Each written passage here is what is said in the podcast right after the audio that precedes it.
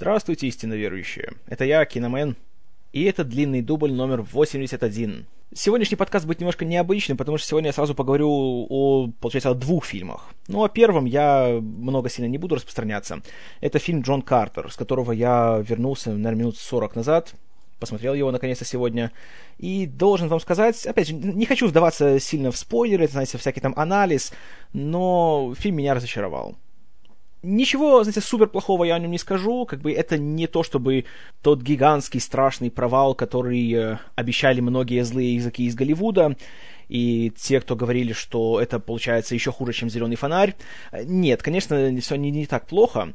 Фильм скорее вот как и тот же «Чужой 3» — это еще одна большая упущенная возможность, потому что смотришь, кто его делал. Делал Эндрю Стэнтон, который талантище в плане и режиссуры, и в плане написания сценария, и было вбухано много денег в него, и были классные актеры подобранные. Они, конечно, с телевидения большая их часть. Тейлор Кич из «Огней ночной пятницы», Лин Коллинз из «Настоящей крови», э, этот Кьярн Хайнс из «Рима», Доминик Уэст из «Прослушки», но актеры классные, обаятельные, талантливые, интересные, харизматичные – симпатичные в случае с Коллинз, но смотришь фильм и чувствуешь, что как-то не дожали его. Вот в каждой сцене чего-то не хватает. Экшен меня особенно расстроил. Во-первых, каждая сцена какая-то такая, не знаю, серенькая, и не оставляет чувство того, что все это я уже видел раньше и лучше. А, особенно эта сцена на арене, которую показывали во всех трейлерах. Э, уже только ленивый не сказал, что она в наглую скопирована с атаки клонов но при этом она здесь гораздо короче и гораздо менее интересна. Абсолютно никаких эмоций лично у меня не вызвала. А финальная такая большая бойня наступает между, знаете, силами добра и силами зла, и она как-то так проходит, едва начавшись. Такое впечатление, что вот если, знаете, есть для экшена какой-то регулятор на фильме, и у него есть деление от 1 до 10, то Стэнтон как-то так докрутил до 4, потом отвлекся и, и забил. И даже нам говорят, кто-то из участников этой битвы посреди нее говорит «все кончено», и все заканчивается. Вот это меня, если честно, очень-очень расстроило. В сценарии тоже хватает дыр. Не буду сейчас все их перечислять, потому что это страшные спойлеры. И главная проблема фильма в том, что он, он вроде такой большой, масштабный, грандиозный, но при этом он чертовски скучный.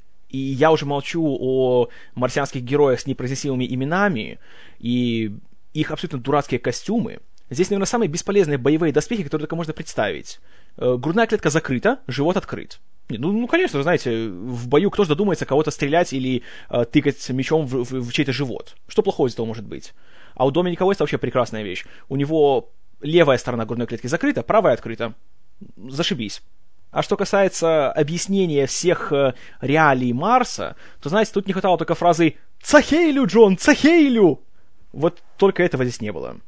А, что касается сходств с Аватаром, тут их очень много. Ну, потому что Аватар сам был, среди прочего, навеян э, Принцессой Марса, оригинальной книгой. Но здесь все так сделано, что такое чувство, будто Стэнтон делает фильм для тех, кто вообще понятия не имеет, что такое Звездные войны, что такое Аватар, что такое Супермен, вообще, что такое фантастика. И это уже не на меня рассчитано, к сожалению. И вот в этом для меня большая проблема, потому что я смотрел, и абсолютно ничего нового я в этом фильме для себя не видел. Конечно, приятно видеть Тейлора Кича на большом экране, но очень жаль, что фильм, скорее всего, провалится, и это закроет ему, вместе с «Морским боем», который тоже вряд ли будет большим хитом, это закроет ему дорогу, знаете, в список класса А. И уже вряд ли я его увижу на большом экране в главной роли в каком-нибудь фильме. А он-то на самом деле не виноват. Как раз актеры фильма работают отлично. Все очень хороши. Даже Брайан Крэнстон, который появляется минутки так на три, очень хорош в роли э, такого сурового северного полковника. Тут придраться не к чему. Проблема вся в сценарии и в режиссуре. Тут возникло такое чувство, и, кстати, тоже многие э, инсайдеры из Голливуда, разумеется, анонимные, говорили, что подход к фильму был такой. Э, студия Диснея дала четверть миллиарда Стентону, сказав, вот тебе 250 миллионов, развлекайся. И как будто ему полностью дали зеленый свет на все, и никто не сомневался в каких-либо его решениях. То есть то же самое, что было с Аватаром и Джеймсом Кэмероном. И, как показал опыт, Стэнтону все-таки нужен какой-нибудь еще человек, который будет стоять над ним и что-то ему, знаете, говорить, что может здесь лучше не так, а здесь лучше так, и здесь может лучше побольше, а здесь поменьше. Потому что когда он делал фильмы для Pixar, э, все эти и сценарии, и сами фильмы, у них всегда такая политика, что каждый участник имеет право голоса, И все всегда делается коллективным трудом. Ну, конечно же, в Pixar есть их крестный отец Джон Лесситер, который всегда давал им указания и всегда давал им вдохновение. Тут же видно, что Стэнтон абсолютно один всем руководит, и, к сожалению, все-таки это его третий фильм как э, режиссера, и еще рановато доверять ему такие вот гигантские деньги и такие большие сюжеты. А если и доверять, нужен кто-то, кто будет этим руководить, кто-то более опытный. Вон, почему у Брэда Берда э, «Миссия невыполнима 4» стала таким хитом? Потому что там были продюсеры. Кукуруз, который вообще руководит всей франшизой, и он там ему не давал особенно пошалить, был Джей Джей Абрамс, у которого уже гигантский опыт есть как на телевидении, так и в кино, и Брайан Берг, коллега Абрамса, который также прошел всю эту школу. И эти люди могли ему что-то подсказать. Здесь же вторым продюсером, кроме Стентона, был Джим Моррис, который вместе с ним э, продюсировал Валли. Опять же, это анимация. Анимация все-таки это немножко другой медиум, и там все-таки по-другому рассказываются истории. А когда уже делаешь живое кино, то тут, знаете, надо бы все-таки э, немножко так потрудиться побольше. Вот интересная вещь. Как-то в ранних материалах писалось, что продюсером фильма был еще и Джерри Брукхаймер – хотя это оказалось неправдой. Если честно, я немножко жалел, что это не так, потому что как раз Брукхаймер, я думаю, Стэнтону мог бы что-нибудь подсказать. А Стэнтон был бы достаточно индивидуальным режиссером, достаточно независимым в плане своего мышления, чтобы еще и привнести свою нотку во, вот, во все это действо. Но, к сожалению. В общем, подводя итог, я скажу так, что Джон Картер — это не «Зеленый фонарь» 2012 года, а это скорее «Ковбои и пришельцы» 2012 года. Потенциально отличная идея, которая как-то вот просто ну, не дожата просто в конечном итоге. И делается, к сожалению, несмотря на то, что Стэнтон говорит, что вот он так, знаете, душу и тело вложил в этот проект, и для него это особенно близкая история, я этого не почувствовал. Поэтому, подводя итог, это большое-большое разочарование. Из 10, к сожалению, максимум, что могу поставить этому фильму, это 5 баллов. Увы. Очень-очень грустно этого становится. И как-то вот за последний год люди из Pixar почему-то все больше меня разочаровывают. Сначала «Тачки 2», потом «Миссия невыполнима 4», теперь вот Джон Картер. Вся надежда на храбрую сердцем. Ладненько, перейдем, наверное, к более положительным историям. Надеюсь, что настроение тоже у меня от этого повысится. В общем, сегодня речь пойдет о фильме Кристофера Нолана «Мементо». Официально он называется у нас «Помни». Хотя в целом э, это название довольно трудно передать на русском, потому что тут как бы идет двузначность. С одной стороны, слово «memento», если из латыни сразу, так, оно так и переводится как «помни». Ну, помните из этой поговорки «memento mori» — «помни о смерти». Но в то же время слово «memento» имеет значение в английском языке. Оно означает «напоминание» или «сувенир» тоже может быть. Какая-то памятная вещь. То есть какой-то предмет, который тебе о чем-то напоминает. Но Правило перевода любых двузначных слов или игры слов гласит так, что если ты не можешь передать двузначность и не можешь передать одним словом все эти подводные течения, то передавай прямое значение. Поэтому, на мой филологический взгляд, перевод «помни» абсолютно нормальный. В общем, сама история этого фильма начинается еще где-то в 96 году, когда Кристофер Нолан посещал своего брата Джонатана в США. Вот тут немножко остановлюсь, потому что тут такая интересная история у них в семье. У Ноланов отец англичанин, а мать американка. И так получилось, что свое детство они провели и в Лондоне, и в Чикаго. Получается, как было у них два дома. И поэтому у обоих Ноланов двойное гражданство, британское и американское. И получилось так, что Джонатан остался жить и учиться в Штатах, а Кристофер учился и рос э, у себя в Англии. Из-за этого во всех интервью у Кристофера британский акцент, а у Джонатана американский. Так вот, в 96 году, когда Кристофер посещал своего брата, они с ним решили отправиться в путешествие по Америке, и в это время по пути Джонатан, который старался стать писателем, делился с братом э, определенной своей идеей. Идея заключалась в том, что он бы написал рассказ о человеке, у которого отсутствует краткосрочная память, и поместить вот эту идею в рамках э, истории о мести. То есть у этого человека была жена, которую изнасиловали и убили, а его самого травмировали так, что вот лишили его этой особенности своего мозга. И, следовательно, он ищет месть, но при этом он как-то еще старается не забыть то, что он уже сделал или что он должен сделать. Кристоферу эта идея очень понравилась, и он подумал, что из этого был бы отличный фильм. Поэтому братья договорились, что они будут вместе писать, Джонатан будет делать рассказ, а Кристофер сценарий. И параллельно они еще друг с другом обменивались сценариями, подавали друг другу э, разные версии своих э, материалов и обменивались э, своими мнениями. И сценарий, и рассказ были готовы еще в 97 году, но потому что ни у одного из братьев Ноланов не было достаточных ни средств, ни тем более авторитета что-то как-то издавать или экранизировать, то эти документы лежали на полке. А вот уже в 98-м, когда Кристофер сделал преследование, отправил его на фестиваль Сан-Франциско, там он получил некоторое внимание, он даже получил ограниченный прокат в Штатах, и тут у него уже было достаточно оснований посылать свой другой материал уже независимым кинокомпаниям. Тут супруга Кристофера и его верный продюсер Эмма Томас отправила сценарий «Помни» в кинокомпанию New Market Films, где текст был воспринят на ура, и сразу же они купили права на его экранизацию и договорились, что Нолан будет его режиссером. Кроме того, сценарий стал ходить по агентам и тоже получал очень высокие отзывы и привлек внимание двух э, тоже восходящих продюсеров, сестер Сюзанны и Дженнифер Тодд, у которых э, к тому времени, это был уже 99-й, когда, помни, был запущен в производство, у них уже было два больших хита — «Остин Пауэрс» и его сиквел. И сестры решили, что «Помни» — это как раз материал для них, и активно стали его разрабатывать. Сила сценария позволила вести переговоры даже с большими звездами, в частности с Брэдом Питом. Тот, э, говорят, очень положительно отнесся к сценарию и даже был готов сыграть главную роль. Но у него возникли проблемы с графиками съемок, и получалось, что он не смог выделить э, в своем э, расписании 4 недели, чтобы сняться в «Помни». Поэтому он сразу отпал. Кстати, что интересно, Нолан э, в качестве исполнителя главной роли видел Алика Болдуина. Но как-то вот даже и не обращались к нему. А кроме того, после Брэда Питта еще рассматривались кандидаты такие, как Чарли Шин, ну, до того, как он сошел с ума, а, Аарон Экхарт, которого вы помните, с ним Нолан еще поработал в «Темном рыцаре», Томас Джейн, который э, сыграл карателя в свое время, и еще ряд актеров менее известных. Конечном итоге Кристоферу Нолану больше всех понравился Гай Пирс, актер из Австралии, который был известен только двумя ролями э, «Приключения Присциллы королевы пустыни», где он играл трансвестита, и «Секреты Лос-Анджелеса», где он играл не трансвестита.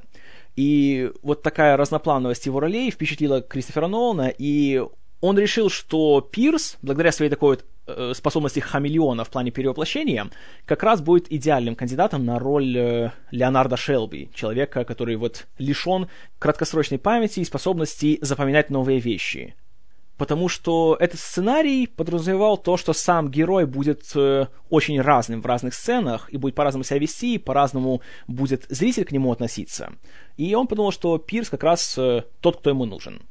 Что касается исполнительницы э, роли роковой женщины Натали, с которой Леонард знакомится во время своих поисков мести, то тут продюсер Дженнифер Тодд предложила кандидатуру Кэрри Энн Мосс которую только увидела в «Матрице», которая вышла в том же 99-м, и подумала, что актриса она хорошая, плюс еще много денег не будет просить, потому что был у нее только вот первый такой большой фильм. И Нолану также она понравилась, она прошла пробы, и все было хорошо. Когда взяли Мосс, та предложила на роль полицейского Тедди, который то ли помогает, а может то и нет, Леонарду найти убийцы у его жены. Тут Мосс предложила взять Джо Пантолиано который играл в той же «Матрице» мерзкого предателя Сайфера.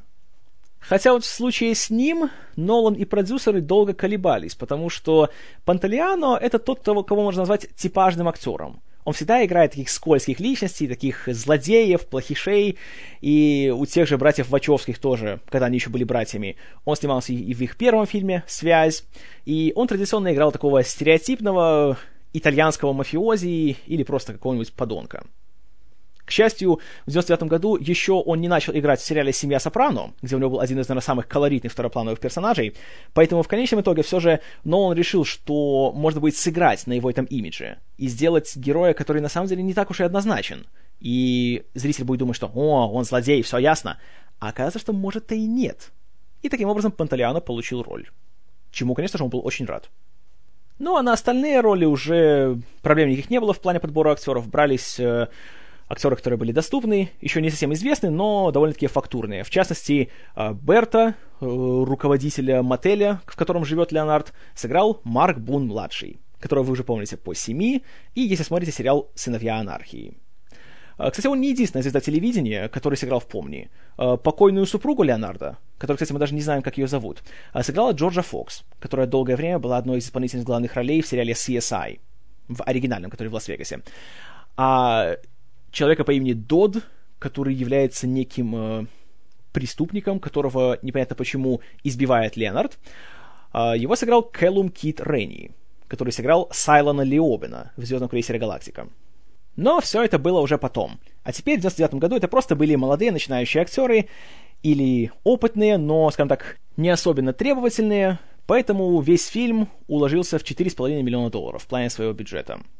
Съемки проходили осенью 99 года, все было очень быстро, весь фильм был полностью снят за 25 дней.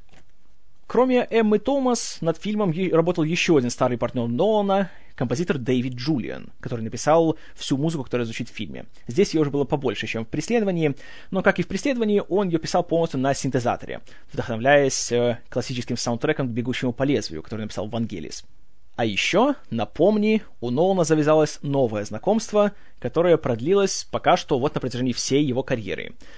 Этот фильм снимал оператор-постановщик Уолли Фистер, с которым они прекрасно полазили, и с тех пор все фильмы Нолана снимает именно что он. Так как в этот раз э, проект уже был чуть более масштабным, чем преследование, тут Христофор Нолан ограничился только что функциями режиссера и сценариста. Монтировать фильм ему уже не пришлось, а это дело поручили еще одному мастеру своего дела, режиссеру монтажа Доди Дорн, которая начинала свою работу еще в 80-е в качестве звукомонтажера, среди прочего работала на «Бездне» у Джеймса Кэмерона, а затем монтировала специздание «Терминатора 2» для того же Кэмерона. А после «Помни» она еще работала с Ноланом на «Бессоннице», а затем ее к себе переманил Ридли Скотт, для которого она монтировала уже не один фильм, включая «Великолепную аферу», или «Аферу», если хотите, и «Царство небесное». В общем, работа над фильмом шла четко, слаженно, без каких-либо проблем, задержек или превышений бюджета. О Нолане все отзывались исключительно положительно, и все были очень довольны работой.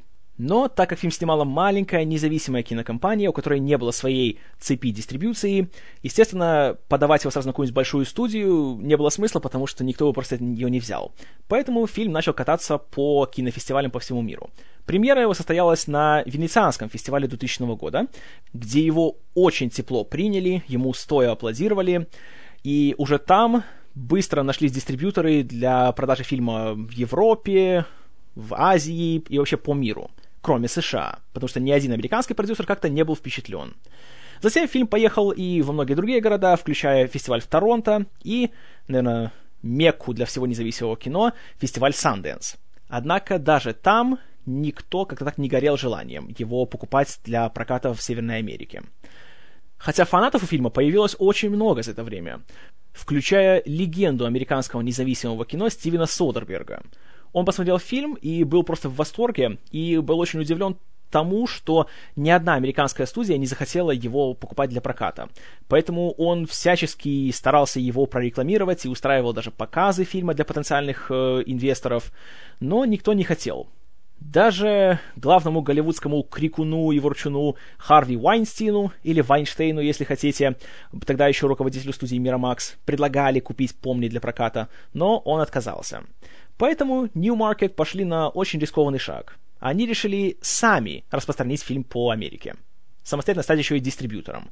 Конечно же, это было очень рискованно, потому что проект маленький, бюджет маленький, звезд нету, режиссера, о котором никто ничего не слышал, но они поверили вот в силу его сценария, и таким образом вот премьера самого фильма во всем мире была в 2000 году, но в Штатах он появился только в 2001. Но прошел он очень успешно для своих масштабов. Бюджет был около 5 миллионов долларов, а в прокате он собрал 25. Конечно, сумма не сказочная, но все-таки прибыль фильм принес. Более того, отзывы были восхищенные от всех практически его зрителей, все были просто в восторге, как высоколобые кинокритики, так и подростки-киноманы. Это выразилось тем, что на кинонаградах MTV Кристоферу Нолану, запомни, вручили даже специальный приз – как э, очень подающему надежды, очень потенциально прекрасному кинематографисту. Я думаю, это уже о многом говорит. И что еще важнее, фильм получил две номинации на Оскар за лучший монтаж и за лучший оригинальный сценарий. Тут такая вот вещь. Хотя в титрах написано, что «Помни» — это экранизация рассказа Джонатана Нолана, э, рассказ был опубликован уже после выхода фильма. Благодаря его успеху у Джонатана появилась возможность э, уже, скажем так, выйти в люди. И из-за этого, по правилам киноакадемии, э, сценарий «Помни» считается оригинальным. Потому что номинация, как правило, еще как только она была введена, она не называлась «Лучший оригинальный сценарий», а называлась «Лучший сценарий», не основанный на ранее публикуемом материале. Поэтому он получил номинацию. Правда, он проиграл фильму Роберта Олтмана «Госфорд Парк». И тут скажу от себя, хотя «Госфорд Парк», по-моему, хороший фильм, но, знаете, все-таки «Помни» прокатили совершенно несправедливо, причем в обеих номинациях. В плане монтажа э, его обошел «Черный ястреб» того же Ридли Скотта. Но если спросите меня, то, на мой взгляд, «Помни» гораздо большее достижение в плане вот склеивания фильма воедино, а тем более с такой неоднозначной структурой, как у него, то тут, конечно же, на мой взгляд, работа была проделана куда большая, чем то, что сделал Пьетро Скали, монтажер «Черного ястреба». Но это Академия, кто я такой, чтобы спорить с ее мнением. Хотя должен признать, что долгое время я фильм как-то так особо не торопился смотреть, потому что я о нем узнал впервые где-то в году так 2001, где-то в конце его, когда тогда еще читал э, журнал «Премьер», когда он еще существовал, и там его очень сильно хвалили. Но «Премьер» мне создал впечатление, по крайней мере, его русское издание, такого, знаете, какого-то такого претенциозно-эстетского издания, которое любит всякую претенциозную муть из Европы, а нормальное кино оно игнорирует. Ну, в свое оправдание скажу, что там мне было 13 лет, поэтому что я знал? Тогда у меня главным хитом года была Лара Крофт, которая, правда, меня страшно разочаровала, но это уже другой разговор. Так вот, э, о «Помни еще раз» я услышал, когда смотрел вживую «Оскары» за 2001 год. И подумал, что, хм, если номинировали на «Оскары», то может что-то даже интересное. Затем, конечно же, я прочитал о нем в еще одном журнале, который тогда я читал, FHM, тоже его русское издание. Я не знаю, издается он еще? Наверное, уже нет. Сейчас уже Максим вроде весь этот сегмент э, завоевал. А, и в нем написали в статье 50 лучших фильмов на DVD. Ну, FHM, знаете, мужской журнал, причем не без доли юмора писался. Его мнение для меня тогда было очень важным. Но, опять же, мне было 13 лет, напоминаю. И там написали, что «Помни, шикарный фильм». И описание было такое. Это про человека, который не знает, что было, но знает, что будет. Я подумал, что «Ммм, как интересно, надо посмотреть». И тут, по счастливому совпадению, Тогда у меня еще был доступ к нормальному сателлитарному телевидению, тогда оно еще не было полностью закодировано, и мог смотреть кучу всего, и смотрел кучу всего. И там была такая интересная услуга. Было несколько каналов, по которым круглые сутки крутили один и тот же фильм. Сейчас такое есть у, э, не буду рекламировать, у одной российской сателлитарной сети. Так вот, было примерно то же самое, только 10 лет назад. И вот просто, не знаю, наверное, это была воля кого-то свыше, один, одним из этих фильмов был «Помни». И я его смотрел, вот скажу честно, наверное, каждый день. Просто нечего было делать, я приходил из школы, уроков тогда было еще немного, и так вот включал сам себе и просто вот смотрел его. И, знаете, даже не скажу, сколько раз я его успел посмотреть. Я, конечно, записал себе его на видеокассету, да, это было так давно, я такой старый.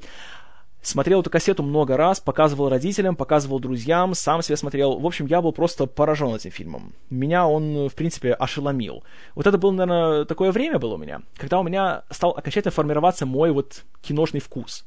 Тогда вот примерно в течение одного года я посмотрел такие вещи, как «Бойцовский клуб», «Реквием по мечте» и «Помни». Вот эти три фильма для меня долгое время были этакой святой троицей современного кино, которые показывали мне вот, знаете, что такое серьезный кинематограф и как это круто, и вот пора уже переходить с всяких там форсажей к чему-то такому посерьезнее. Хотя от форсажа, конечно, никогда не тащился. Ладно, я опять отвлекаюсь. Э, так вот, почему я считаю, что «Помни» — это такой прекрасный фильм? Тут, прежде всего, все начинается со сценария. Вроде история такая маленькая, практически камерная, но благодаря тому, что Нолан нашел очень оригинальный подход к ней — она смотрится так, что оторваться невозможно. Во-первых, сама идея того, что человек э, лишен краткосрочной памяти. Это необычно, такого я еще нигде не видел. Была амнезия много раз. И в кино, и на телевидении, и где только еще угодно. Но вот именно такого повреждения человеческого мозга я еще не видел. Более того, фильм интересен своей структурой, что в нем есть две сюжетные линии. и они идут в противоположных направлениях. Цветные сцены идут задом наперед, то есть сначала мы видим последнюю сцену, а в конце мы видим самую первую. И есть черно-белые сцены, которые идут в правильной последовательности, то есть напрямую. И эти две линии идут навстречу друг другу. Почему Нолан выбрал такую вот именно структуру? Потому что, на его взгляд, это был идеальный способ передать зрителю чувство, через которое проходит главный герой. Потому что ты знаешь, что уже произойдет дальше, к чему все это приведет, но ты понятия не имеешь, как ты очутился вот в этот момент, в этом вот месте, и что предшествовало этой сцене. И он очень грамотно использует этот прием. Самое главное, что он не дезориентирует зрителя никогда. И каждая сцена интересна сама по себе. И тут заслуга уже не только сценариста и режиссера, но еще и актеров.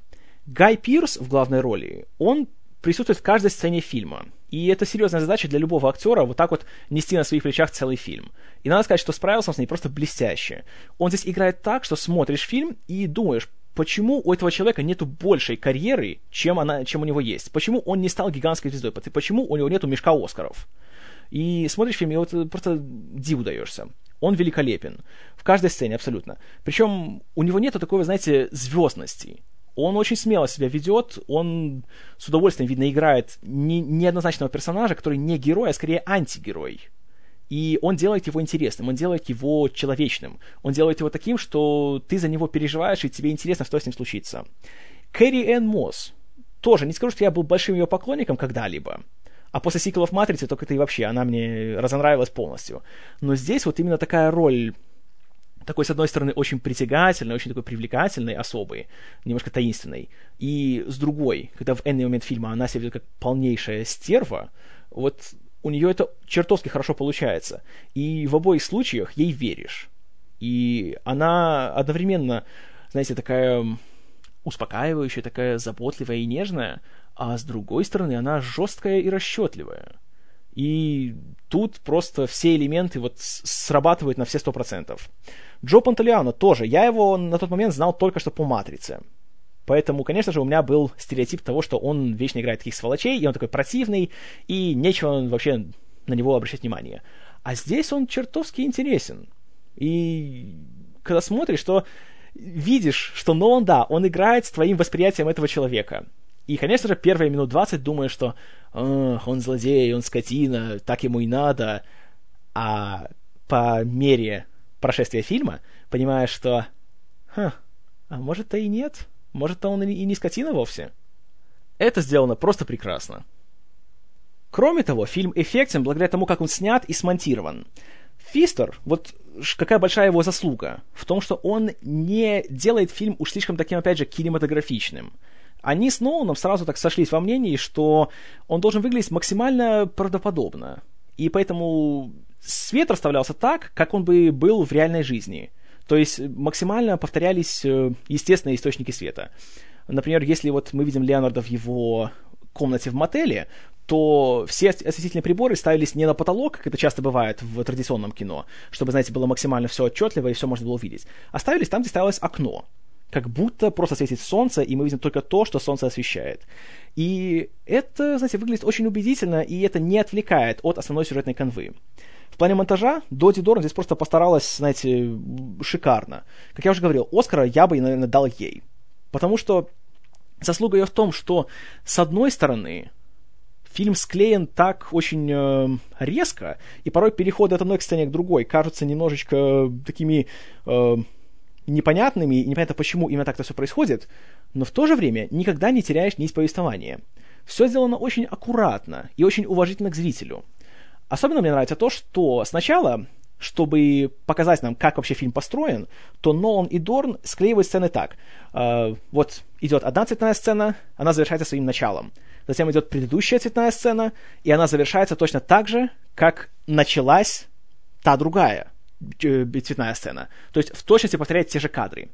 А затем, когда мы уже наловчились, мы уже привыкли к этому, то впоследствии переходы между сценами уже делаются такие более фрагментарные. Чтобы впустую не тратить время зрителя, мы уже видим вместо целого куска сцены только, знаете, ключевые моменты, ключевые кадры или какая-нибудь ключевая реплика. Это сделано шикарно. Кроме того, благодаря такому вот э, очень динамичному монтажу в военных моментах, э, очень сильно создается напряжение. Есть одна сцена, где Леонард отчаянно ищет ручку, потому что ему нужно записать одну очень важную вещь, которая имеет практически критическое значение для сюжета. Эта сцена, это просто, я вам скажу, знаете, хотите не хотите, ногти будете грызть. Кроме того, такой обратный монтаж позволяет э, очень так по-интересному посмотреть на многие вещи. Опять же, с той же ручкой. Ну, тут, конечно, будут страшные спойлеры, но я уверен, что если вы слушаете этот подкаст, то вы уже, наверное, смотрели фильм. В противном случае, выключайте срочно его и смотрите сам фильм. Сразу говорю, я его горячо рекомендую. Так вот, сцена, где он ищет ручку, но не может ее найти. А когда мы видим следующую сцену, которая произошла до этого, то мы видим, что Натали специально манипулирует Ленардом. И она перед ним абсолютно демонстративно, потому что он же все равно не запомнит. Она прячет все ручки, все карандаши, все чернила, все, что есть у нее в доме, и под замок. Чтобы потом он никак не смог зафиксировать все то, что она ему сказала. Потому что это полностью поменяло бы его отношение к ней, и он бы перестал ей доверять отлично сделано, просто прекрасно. Кроме того, такая структура и вот сам дефект мозга Ленарда позволяет Нолану немножко так вставить такого черного юмора в некоторые сцены. Например, мой любимый момент — это когда мы резко начинаем сцену, где он за кем-то бежит. И голос за кадром, который показывает мыслительный процесс главного героя, он так и говорит, так, а что это я делаю? А, я бегу за этим мужиком. Бежит, мужик вдруг оборачивается, достает пистолет и бежит за ним. Нет, это он бежит за мной и бежит обратно. Приятный такой момент, который вроде как немножко и разряжает напряжение, и в то же время не выбивается из общей атмосферы.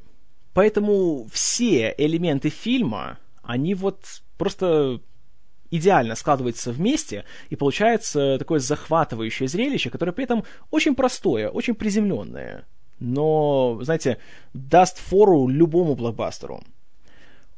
Принципе, тут Нолан продолжает признаваться в любви такому жанру, как фильм нуар – потому что здесь все элементы на месте.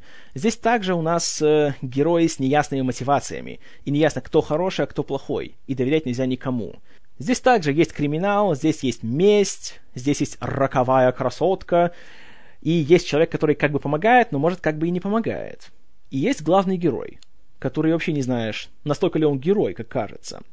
И тут происходит просто один из хрестоматийных примеров, такого художественного приема, как ненадежный рассказчик. Я уже не помню, наверное, я рассказывал о ненадежном рассказчике, когда говорил о бойцовском клубе. Ну, простите, у меня провалы в памяти. Ну, в общем, это прием, который, э, согласно которому события, которые мы видим с точки зрения главного героя, не факт, что они являются правдой. И вполне возможно, что в конце мы узнаем, что на самом-то деле все было не так, а мы лишь видели то, как это представляет себе главное действующее лицо. Ну, примеров э, хватает, но Учитывая то, что это, как правило, страшные спойлеры для этих сюжетов, то ограничено, наверное, тремя примерами ненадежного рассказчика. Это «Помни», это «Бойцовский клуб» и, э, вот буду очень осторожен, это «Шестое чувство». Вот э, фильмы, которые наиболее ярко это иллюстрируют. И здесь ненадежный рассказчик. Я скажу честно, когда я смотрел фильм, у меня челюсть была просто на полу вот то, что происходит уже в последние минут так 20, вот эта длиннющая сцена, которая так очень грамотно э, перетекает из черно-белой в цветную, сделана просто вот мастерски. Вот как вот главный герой буквально на глазах у нас превращается из положительной фигуры в практически злодея всей этой истории. И он сам является своим же главным врагом. И тут вот тема того, что у Леонарда есть его слабость, его отсутствие краткосрочной памяти, является его, по сути, причиной его многих ошибок, и это позволяет многим окружающим им манипулировать. Как это делает Тедди, как это делает Натали, и как это делает он сам. Потому что в конце мы видим, что он в открытую, непонятно по какой причине, э, делает себе запись, что может сделать татуировку о том, что у убийцы его жены, которого зовут Джон Г., почему именно Джон Г, непонятно, так это нам и не объясняют. Не факт, что вообще он был. И он записывает номер машины Тедди, которого зовут на самом деле Джон Гэммел. И, конечно, в начале фильма, э, когда он узнает, что а, Джон Гэммел, Джон Г, это был ты, и номер сходится, мы думаем, что а, ну все, попался, скотина, все, твои дни сочтены. А затем в конце мы видим, что он так и представляется, как детектив Гэммел. То есть он это не скрывал, это не было тайной. То есть это не он, он не убийца. Но ведь Ленард этого не помнит. Точнее, он это не фиксирует. Он говорит, ну что, ты тоже Джон Г. Значит, может, ты будешь моим Джоном Г. И таким образом он сознательно принимает решение, что он убьет человека. Но, конечно же, он об этом потом помнить не будет, поэтому он принимает свои же слова как, за, как факт. А уж факты Леонард очень любит. он татуирует их себе на теле, превращается в такую живую стену Цоя, и он считает, что факты абсолютно непоколебимы, а вот воспоминания могут быть ошибочны, и они могут тебя подвести. И этот момент тоже очень интересен, такой, знаете, философский вопрос. А что такое факт? Как ты знаешь, что на самом деле правда? Кому можно вот доверять как стопроцентному надежному источнику информации? Тедди? Натали? Самому себе? А возможно и вообще никому. Еще один интересный пример того, как Леонард манипулирует самим собой, это то, как посреди э, фильма он вызывает к себе проститутку. И он хочет таким образом самого себя убедить в том, что она, если она будет э, исполнять роль его жены и пользоваться некоторыми ее вещами, которые у него остались, и сделать все то же, что произошло в ту роковую ночь, когда ее изнасиловали и убили, то может он убедить себя в том, что этого не случилось, и он перестанет искать свою месть, и наконец-то он начнет жить нормальной жизнью. Но это, конечно же, не срабатывает, он не может это забыть. Потому что его мозг не может запоминать новые вещи. И тут тоже возникает такой вопрос. А можно ли запомнить что-то подсознательно, просто вот впитать в себя? И это один из вопросов, который задает и Леонард, и мы видим, когда он рассказывает историю э, человека по имени Сэмми Дженкис, у которого была точно такая же проблема с мозгом, и о том, как э, он пытался убедить людей в том, что он может делать новые воспоминания, но просто он не прилагает достаточно усилий. И, но он сам говорит, что идея, которую он выдвигает этим фильмом, то, что это возможно в некоторой степени. И Леонард сам пытается это все время доказать, как всем остальным, так и самому себе. Насколько это удачно, тут, конечно же, ответа нету. Здесь есть только вопрос. Как этот вопрос, насколько можно доверять даже самому себе? Леонард, чтобы как-то ориентироваться в мире и в пространстве, он все фотографирует на Polaroid и делает подписи к каждой фотографии. И даже это может использоваться как во благо, так и во вред для него же самого.